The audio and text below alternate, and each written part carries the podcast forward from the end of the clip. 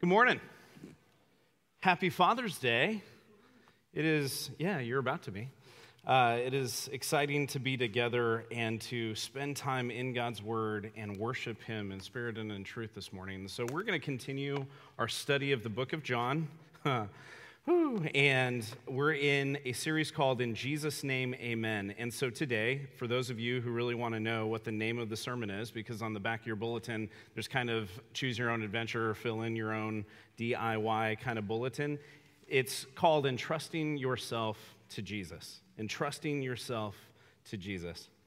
We've been teaching through the book of John and where we found ourselves today is chapter 8, which we've been in for a little while. And Jesus is speaking in the temple courts at the Feast of Tabernacles, the Feast of Tents, where Jesus has come. He's made a very public statement about himself in a very public place. And he said that he is the light of the world.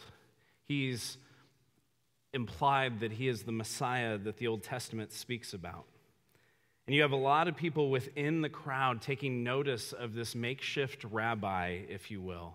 And he also had the teachers of the law, not just the crowd, but the teachers of the law, the Pharisees, who wanted to entrap Jesus. They wanted to find fault in him, either in his words or in his actions. And so, where we begin today, we will see Jesus not holding back verbally at all and making clear he knows where the Pharisees have missed it. One of the things that I don't think people are told when they get into ministry, if that's in a paid position or if that's in some type of leadership within a church, one thing I don't think we're told about is all the hard conversations that we're going to go through pretty much on the daily. Every day there is someone looking for something, wanting something, wanting to argue about something, or in some cases, just wanting to understand something. The difficult part is deciphering the difference of what type of conversation you're about to have with someone. One thing I know is that those conversations, the difficult ones that we have to go through, take a toll on leaders in particular, especially those whose ministry are the people. Jesus constantly had difficult conversations throughout his ministry. And one of the many things that Jesus has that you and I don't have is he knows the hearts of man. In John chapter 2, verses 24 through 25, he's, eh, the word of God says, But Jesus would not entrust himself to them, for he knew all people. He did not need any testimony about mankind, for he knew what was in each person. Because Jesus knows the heart, church, because he knows where people stand, he knows what they believe. When someone comes to him to argue or maybe to understand something, he knows exactly where they're coming from and he knows exactly where to speak into their life. So, what we will see today is this continued difficult conversation that Jesus is having with the Pharisees, who had confronted Jesus while speaking in the temple courts at the Feast of Tabernacles. So, here we go, verse 21. Once more, Jesus said to them, I am going away. And you will look for me, and you will die in your sin. Where I go, you cannot come. He's not holding back now. Jesus knows the hearts of men, and so he tells them that he is headed somewhere they cannot go. Now, I read before and I read ahead, and I know for a fact that these Pharisees are going to think of the literal and the physical. They're not going to hear the spiritual that Jesus is bringing. But just for a moment, think about the audacity of Jesus to say, You can't go where I'm going. He doesn't just believe this about these Pharisees, he knows this. They cannot go where he is going. Jesus says he's going away. The implication is heaven that he is going back to where he came from, but those he is speaking directly to cannot go where he is going. Why? It's because of where they stand with Jesus. And I want us to think applicably where do we stand with Jesus?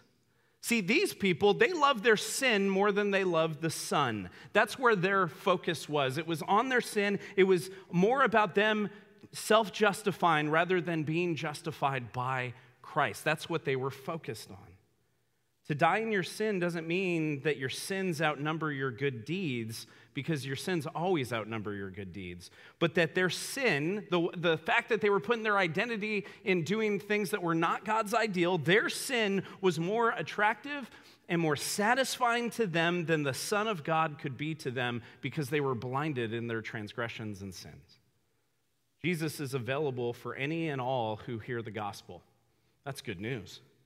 He is available to a world that is in darkness, but not only in darkness, as we studied last week, is in darkness and is blind. He is the light of the world and he provides the eyes to see the spiritual realm, but most refuse to entrust themselves to him out of a nature of pride that would rather work for their salvation than depend on salvation that could come through him.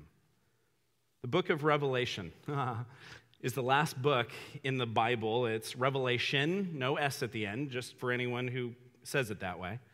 And it is the last book in the Bible, and it speaks of the end of time, while beginning with Jesus having some very frank and hard words for churches that claim Christ, but they choose to make it about anything but the goodness of the gospel personified in Jesus Christ. Jesus speaks to a church in Laodicea who he calls neither hot nor cold, but he calls them lukewarm. Any ever had lukewarm water? It's not that good. And this is an interesting address. He is speaking to a church that has started to go through the motions, who has stopped worshiping in spirit and in truth. They have replaced their spirit led devotion with generic agnosticism towards a God who is worthy of all honor and praise. So Jesus says these words that are not for the pagan who wants nothing to do with God, but for the one who had their heart hardened from not obeying the truth and has kind of fallen away from really loving Jesus. Here are the words that he says. They're actually very encouraging. He says, Here I am, Revelation chapter 3, verse 20. Here I am. I stand at the door and knock. If anyone hears my voice and opens the door, I will come in and eat with that person and they with me. Contrast that with what Jesus is saying to the Pharisees. You will die in your sins. You cannot go where I am going. And these words that he speaks in Revelation, they signify the return of someone who is loved, someone who has come back, and there is great joy. But Jesus isn't speaking these type of words to the Pharisees. These were not the people who had loved him and then left. These were people who attempted to justify themselves by how good that they were, rather than remember and understand how beautiful the love of the Lord is. These Pharisees, who had heard these harsh words from Jesus, they believed that they were reverent, that they were doing what they were supposed to do by being defenders of the scriptures while justifying themselves in their own interpretation. I wonder how many of us think that we've walked away from the faith. I wonder how many of us think we've walked away the, from the faith when really we never actually had faith in Jesus. We've never entrusted ourselves to Him. We once were passionate about what we thought was God, and it turns out we were passionate about how being around the church made us feel, or how we can feel good about ourselves based on how we thought we kept the rules of our religion rather than relied on our relationship with Jesus as our sole means of identity. That's what it means to be a Christian. You rely on the Lord, you rely on Jesus, and He is your sole means of identity. Who are you? You are a sinner saved by grace by Jesus Christ. That's who we are when we become a Christian. So, this is what the gospel does it, points us to our identity. This is what Jesus does when we believe in him, we have a relationship with him. And the great preacher from the East Coast, Tim Keller, says it this way The gospel is this we are more sinful and flawed in ourselves than we ever dared believe. Yet at the very same time, we are more loved and accepted in Jesus Christ than we ever dare hope. That's what it means to understand the gospel that we are broken, yet He can change us, He can transform us. I cannot stress enough, and we say this a lot, but I cannot stress enough how little we actually bring to God in our salvation other than a propensity to sin. He decides to make known His goodness by saving sinners like you and I. And when we grasp that we didn't do it, we didn't earn it, we didn't attain it, and we can't even keep it based on our own work. We then understand the love that is manifested by the cross, by Jesus shedding his blood so that you and I could be made right before a holy and perfect God. This is good news. So, how did the Pharisees respond to Jesus' words that they will die in their sin and where he is going, they cannot come? Here's what it says, verse 22. This made the Jews ask, Will he kill himself? Is that why he says, Where I go, you cannot come? No. Jesus is not implying suicide in this moment. He is implying that heaven is not where they are headed because they are dead in their sin without any hope of a life preserver because they want to justify themselves. Do you know that a lot of times when we think we're quoting scripture, we're actually quoting Benjamin Franklin? Has anyone ever done this? Benjamin Franklin is quoted as saying, God only helps those who attempt to help themselves. Well, Benjamin Franklin's theology was terrible. All right, I'm going to start there. But I'd respond with this God doesn't save those who are attempting to save themselves. If you're trying to do it based on your own work, on your own effort, it is worthless. But God comes and saves those who let go and allow God to be who He is in their lives. Verse 23. But He continued You are from below, I am from above. You are of this world, I am not of this world. Well, I've, I used to own the t shirt that said not of this world, so I remember these words. But what he's saying is pretty rancid to these people. He's telling them, You do not get it. You do not understand. You are from below. You are not from where I'm from, and you are not going where I am going. You are of the world, and the world is what you strive to be included in and loved by because the world is what you love and all that you understand. These are harsh words that Jesus speaks to these people, but he's saying this for their benefit, and he's saying this for our benefit so we would understand that if we're of this world, we've missed it. James, the half brother of Jesus, says in chapter 4, verse 4 of his epistle, his letter, he says, You adulterous people, don't you know that friendship with the world means enmity against God? Therefore, anyone who chooses to be a friend of the world becomes an enemy of God.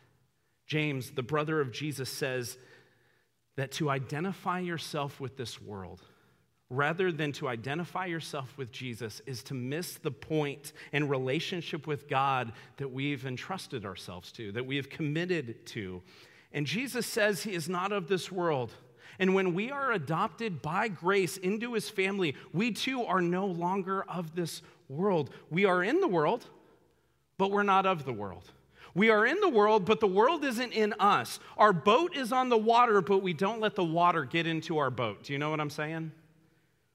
You and I get to live in a world where the gospel has taken hold of who you and I are. It has infected our worldview.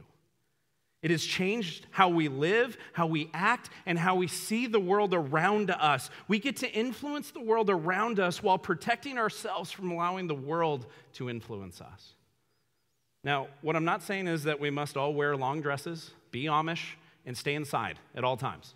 That's not what I'm talking about. What I'm saying is that once you've been redeemed by God through the grace and truth of the gospel in the work and person of Jesus Christ, we don't want to live our lives for ourselves anymore.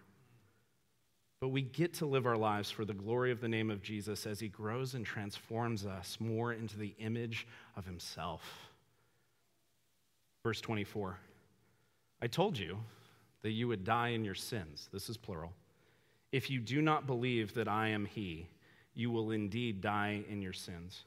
He starts with, You will die in your sin. It was singular, and now it is plural. It means the same thing. The emphasis is death from either one sin or from a million sins. The fact is that we sin against a holy and perfect God, but the point is that death is inevitable for who? For those who do not believe that I am He, he says. He who? See, the I am is emphatic. That's the emphasis. Because he is the I am. The term that God used for himself in discussion with Moses in the book of Exodus, the Old Testament, Moses was speaking to God. There was a burning bush. Anyone remember this story? And here's what it says in Exodus chapter 3, verse 13 through 14. Moses said to God, Suppose I go to the Israelites and say to them, The God of your fathers has sent me to you. And they ask me, What is his name? Then what should I tell them? God said to Moses, I am who I am. This is what you are to say to the Israelites I am has sent you, has sent me to you. So when Jesus says, I am He, the emphasis is that He is the same who, the same I am from the Old Testament. So, the point Jesus makes, and the point I don't want any of us to miss, is that believing that Jesus is He, that He is the I am, that He is the bread of life that brings satisfaction to our spiritual hunger. He is the light of the world that brings light to the darkness. But to believe does not mean that you just subscribe to or agree with or even acknowledge. Here's what believe means it means to entrust yourself.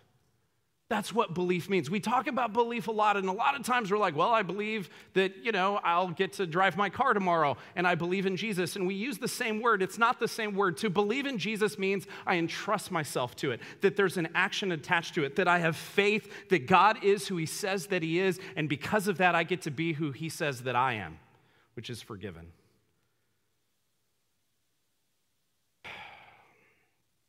So we shouldn't just assume that He means that when we say we believe in Jesus, we acknowledge his existence. But we entrust ourselves into the care and the lordship of Jesus Christ. So Jesus says, You will indeed die in your sins unless you entrust yourself to me, unless you believe that I am He. When I first became a Christian, I was always just told, Well, all you have to do is believe in Jesus. And even back then, that didn't make that much sense to me. I don't really think that actually made a lick of sense because to acknowledge that God exists didn't seem to be what the Bible implied, even though most acted as if that's all that it took. People would attend a church on Christmas or Easter, we call you guys Creasters, and they would pay homage to a God they didn't trust, but would assume relationship because of some minuscule amount of effort had become the cultural norm for Christianity. Church, I'm here to tell you that you too will die in your sin if all your belief with all the belief that you have carries no trust at all you will die in your sin to acknowledge but not bow down is not a biblical belief. Let me say that again. To acknowledge but not bow down is not a biblical belief. This has to do with a posture of the heart that says that He is Lord and that we are not. So, trusting Him as Lord makes Him not only a Lord, but your Lord, that you find your identity and your purpose in Him alone.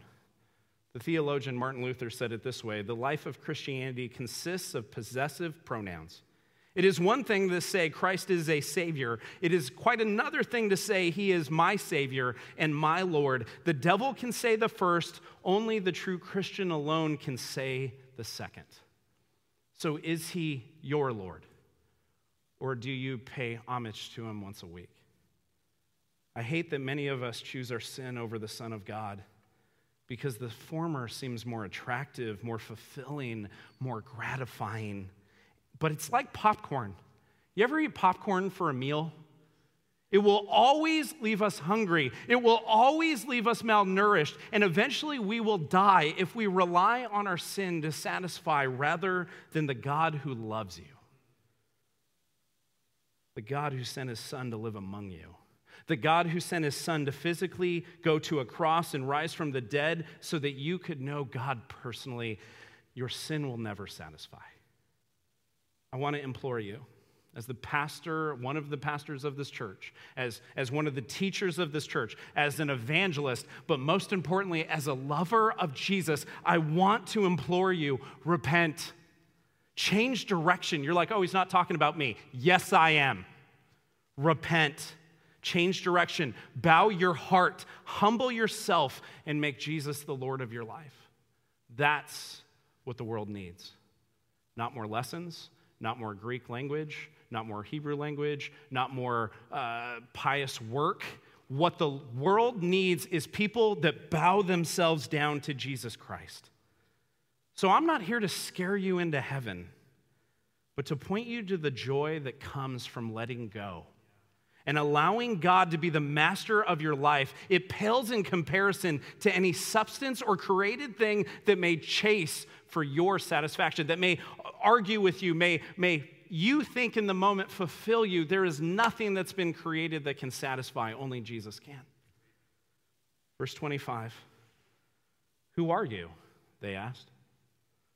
At this point, Jesus has had some really harsh words for the self righteous teachers. They seem to be asking him, Who made you king? Jesus, like, My dad.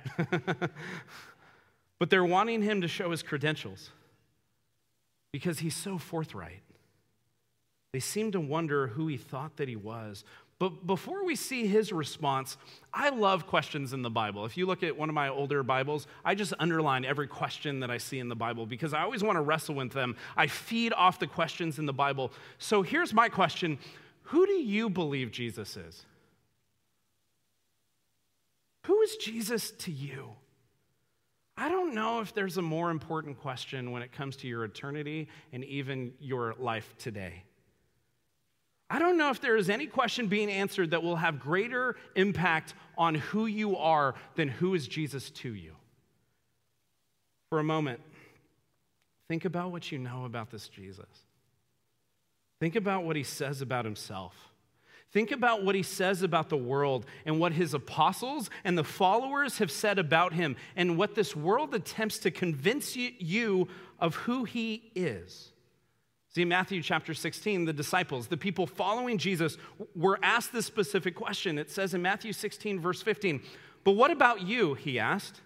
Who do you say that I am? This was to the disciples, and Peter decided to speak up.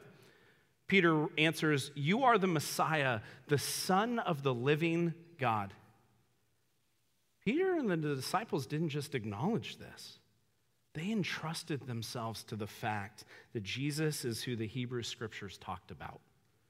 That their Bible, the Old Testament for us, they didn't have the New Testament, they were living the New Testament out in this moment. All of the Old Testament focused on Jesus, and they saw it and they followed him because of it. See, obedience is difficult. Did you guys know that? but it starts with entrusting yourself to Jesus as Messiah. Because I think some of us want to obey, but we never want to entrust ourselves. And so it starts with our willingness to believe that Jesus is who he says that he is, that we entrust ourselves to him. So here's how Jesus responds Just what I've been telling you from the beginning, Jesus says. Jesus has constantly made known who he is and where he is from. Jesus is the greatest evangelist and missionary ever, which seems like an understatement, but he came from the comforts of heaven to come live among us to seek and save what is lost. How many of you know who Zacchaeus is? He's a wee little man, right? And in Luke chapter 19, verse 10, Jesus is speaking to Zacchaeus and he says, For the Son of Man came to seek and to save the lost. You want to know why Jesus came? For you. So his mission is not one of comfort or of selfishness, but to do perfectly the will of the Father and provide salvation to a world who is lost. Verse 26 I have much to say in judgment of you, Jesus continues, but he who sent me is trustworthy, and what I have heard from him I tell the world. So the question to Jesus is Who are you, and what does Jesus do? Let me tell you about my daddy. You want to talk about me? I want to talk about my father. Jesus is constantly in this conversation and many others pointing people back to the one who sent him. And hear me, in the kingdom, if we are a Christian, if we have entrusted ourselves to him, we are here to make much of Jesus and not much of us. We're not here for accolades. We are about our Father's business and exalting our God every opportunity that we get. Verse 27. This is a duh statement. They did not understand that he was telling them about his father. Duh. This isn't surprising to us as the reader because over and over, the overarching theme of the Gospel of John is that Jesus speaks about the spiritual realm, about the kingdom of God, while the teachers of the law and even sometimes the crowd only understood the physical and the literal. Verse 28.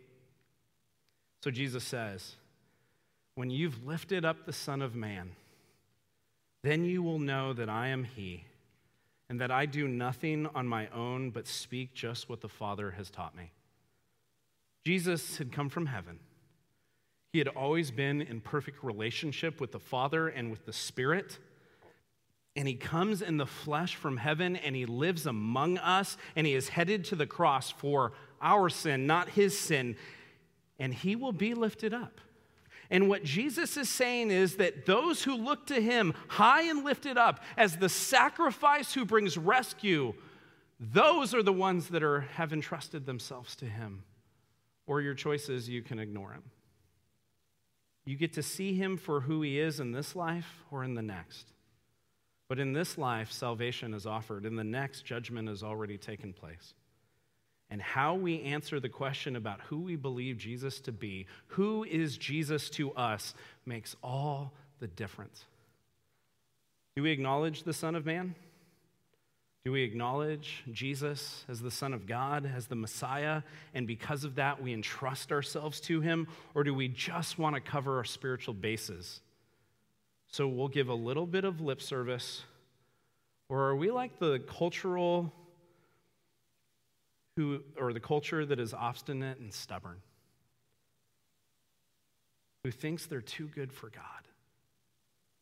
and as blind as the Pharisees who could not see the light of the world standing right in front of them. So turn with me. I'm sure you're in this book often. Turn with me to Numbers chapter 21. Numbers chapter 21. It's left side of your Bible. Numbers chapter 21. We're just going to walk through a few verses in this. It's a great story if you understand what's happening here and you don't read it in isolation. The Israelites had been traveling with Moses. Moses, God had pulled them out of Egypt out of slavery and they were traveling through the wilderness and they weren't getting very far for very long, but they were starting to whine. Have you ever come out of a really bad situation, started going towards a good one, started to whine? Just me. Okay, me and Scott. Praise God. Numbers chapter 21, verses 4 through 7. Here's where it starts. They, the Israelites, traveled from Mount Hor along the route to the Red Sea to go around Edom. But the people grew impatient on the way, as you do.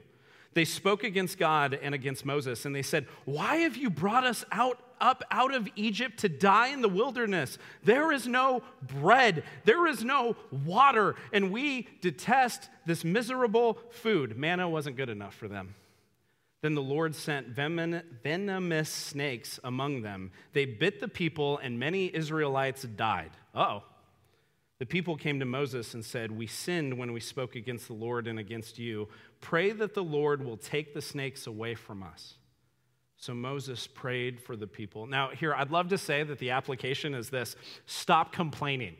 That's not the application, all right? I'd love for it to be that, but that's not the point. The point is that the Israelites are stubborn and selfish people who want things their own way. Does this sound familiar at all? I have four of these in my home and they are whining to Moses about God. And they're whining to Moses about Moses, and God brings judgment to them. But Moses intercedes, and God provides what? He provides mercy. He provides a way out. He provides an antidote for the poison of their rebellion. Don't miss this. Verse 8 through 9 The Lord said to Moses, Make a snake, a bronze statue. Make a snake and put it up on a pole. Anyone who is bitten can look at it and live. So Moses made a bronze snake and put it up on a pole. Then, when anyone was bitten by a snake and looked up at the bronze snake, they lived. This story in isolation, for the person who doesn't understand God's character, could be construed as God is mean or evil or unjust for sending snakes. But what this really tells us about our God is that He is just, that our God doesn't play games. But He also provides mercy, He also provides a way out. And so Moses creates the statue of a serpent. Anyone lost with that whole thing? See, notice that the means that God chooses to rescue the people from his own curse is a picture of the curse itself. Do you guys see that? The mercy is not preventive. I also want you to notice that. He didn't stop the snakes from biting anyone. Because here's the thing, Christians, you're gonna go through hard things. You're either coming out of a storm, in a storm, or going back into one. We are a broken world. Hard things happen. They are happening. They are coming. But this is not our home if we're a resident of the kingdom of God. We, like the Israelites, are obstinate. We are sinful, complaining individuals who have a picture of the curse in the crucified Christ, who was put to death so that you and I could, be, could have life, and he was raised up high so we could look to him and we would live. This is what this story is about. It's a foreshadowing of what's to come when the light of the world hangs on the cross, high and lifted up, so we can look to Him. We can believe in Him. We can entrust ourselves to Him for life and life eternal.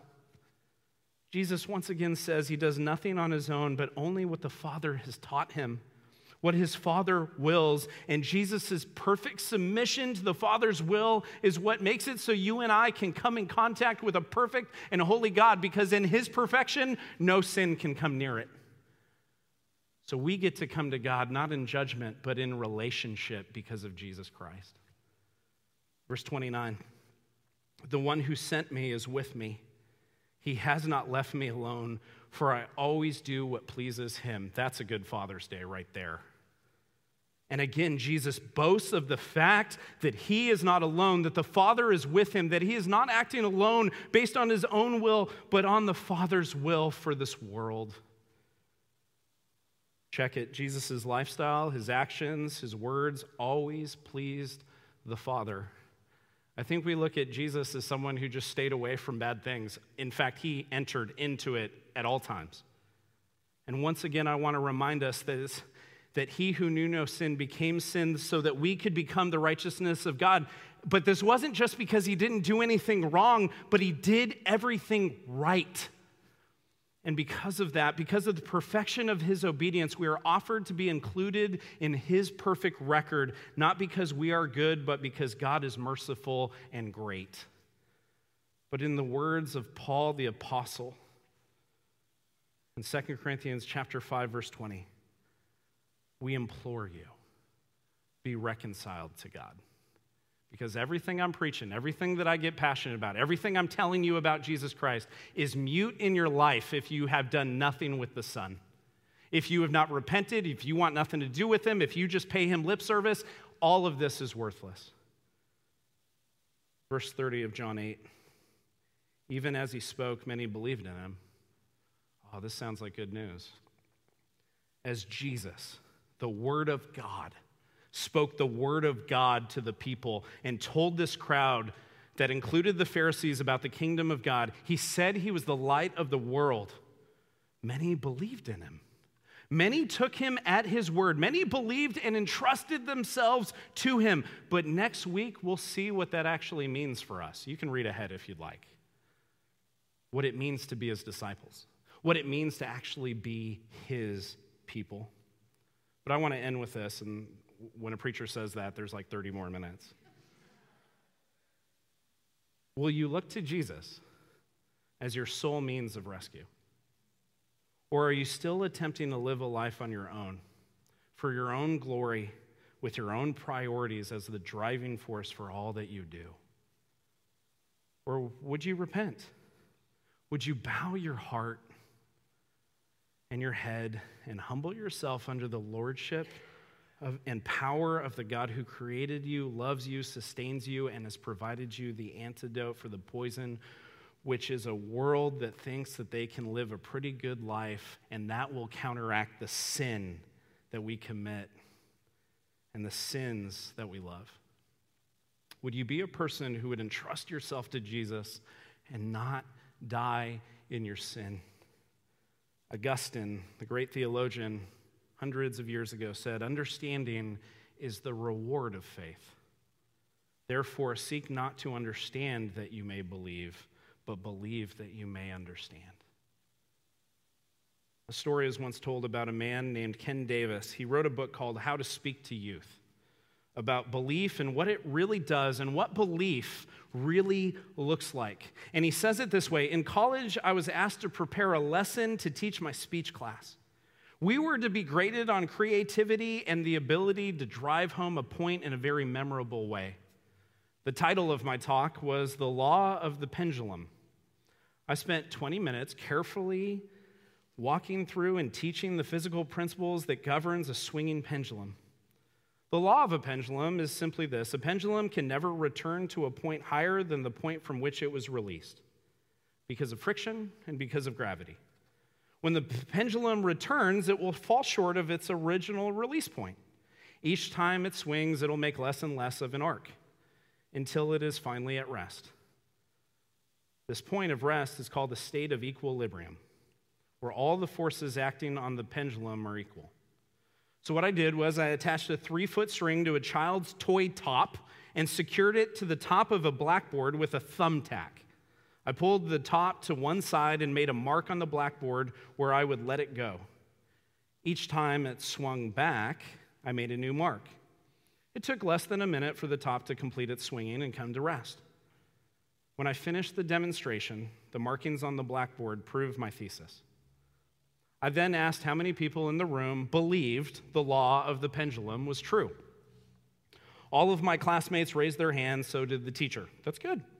He started to walk, the teacher started to walk to the front of the room thinking the class was over, but in reality, it had just begun.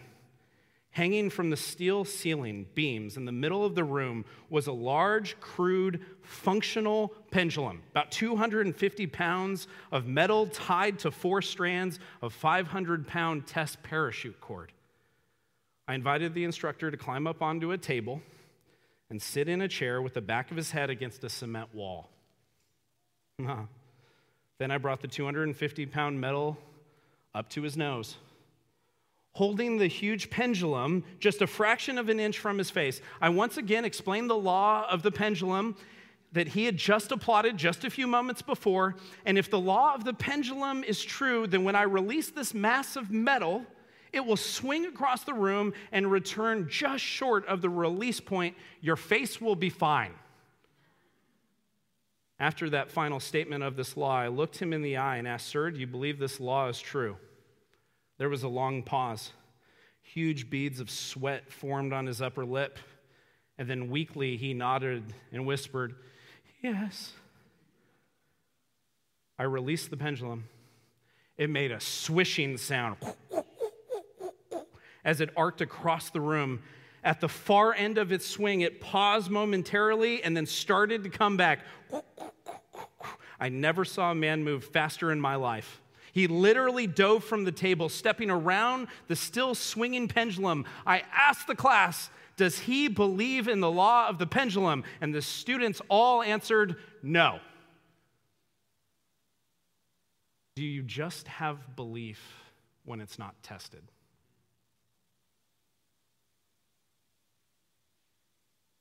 And this is a hard conversation to have with you, church. Some of you were like, This is my first week. Why are you talking about this? Because you need Jesus. That's why I'm talking about this. But do you entrust yourself to Jesus or do you go through the motions? Do you believe until you are tested? Listen, no one lies to you more than you lie to yourself. Okay? Can we just be real about that? So, are you in, or is Jesus just a hobby that you pay homage to once a week? Father's Day uh, is hard for me. Just like Mother's Day, I don't have either of my parents anymore. They've both, they both died. And my father, the Christmas before he passed away in June, so December, uh, we had a great conversation. It was very encouraging to me because it was the first time in my life I was, I was I had just turned 30. It was the first time in my life that he ever told me he was proud of me. And it meant a lot to me. And I'm very grateful I got to have that conversation with him. And then a few months later, I got to sit in his living room and I got to tell him about Jesus. And I explained to him the facts of Jesus Christ and the fact that Jesus rose from the dead and the fact that we can entrust ourselves to him for salvation. And my dad put his hand out and he said, Tim, I don't want to believe. And then just a few months later, he died. And in that moment, as God, as I cussed at God, if I'm real and I'm honest, and I always am, I was so angry at God that God would allow my dad to die without him. And in a very subtle, soft impression, not a voice, I don't know what he sounds like, probably Morgan Freeman. He said, Tim, heaven is real and hell is real. And those who want me, get me. Those who truly want me truly entrust themselves. They get what they want. But if you want nothing to do with me, I'm so good, I'll still give you what you want. I won't force myself upon you. And so it was in that moment that I had this release of anger, this realization that God is God no matter what we do. and that He loves me, and He even loved my father, but my father wanted nothing to do with my God. And so this day is hard, but it's also very fulfilling in the fact that I know I have a relationship with my good, good father, my perfect father, who never hurt me, never ignored me, and has always been there for me. So I want to encourage you today repent, change direction, stop living life for yourselves. Point back to the Jesus that maybe for some of you is standing at the door and knocks. Maybe it's just because you've walked from him, but the great thing about my God is soon, no matter how far you walk away from him, as soon as you turn around, he's right there to meet you. And some of you have been trying to self justify. Well, I come and do this, and I know all these scriptures, and I do this, and I do that. None of that matters. What matters is who is Jesus to you? Let's pray.